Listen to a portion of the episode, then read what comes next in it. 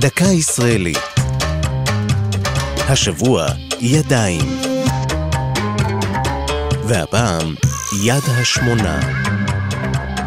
בתי העץ הסקנדינביים, הבנויים על אחד הערים בפרוזדור ירושלים, הם יוצאי דופן בנוף המקומי.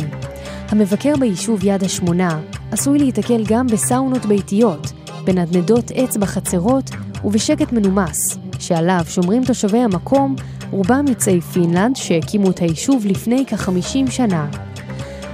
אבל הסיפור של יד השמונה מתחיל עוד בזמן מלחמת העולם השנייה. יהודי פינלנד זכו בתקופת השואה לשוויון זכויות מלא עם בני ארצם, לא נרדפו ולא הושמדו. יתרה מכך, חלקם נלחמו בשורות צבא פינלנד לצד הצבא הנאצי נגד הצבא האדום של ברית המועצות.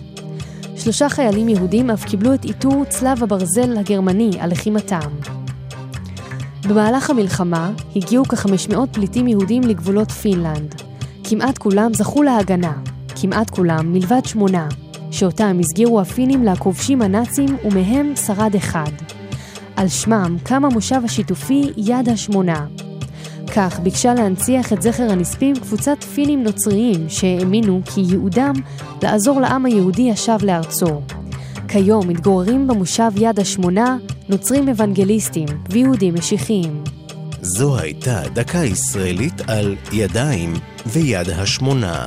כתבה דרור שדות. ייעוץ הדוקטור סוזנה קוקונן. הגישה נועם גולדברג.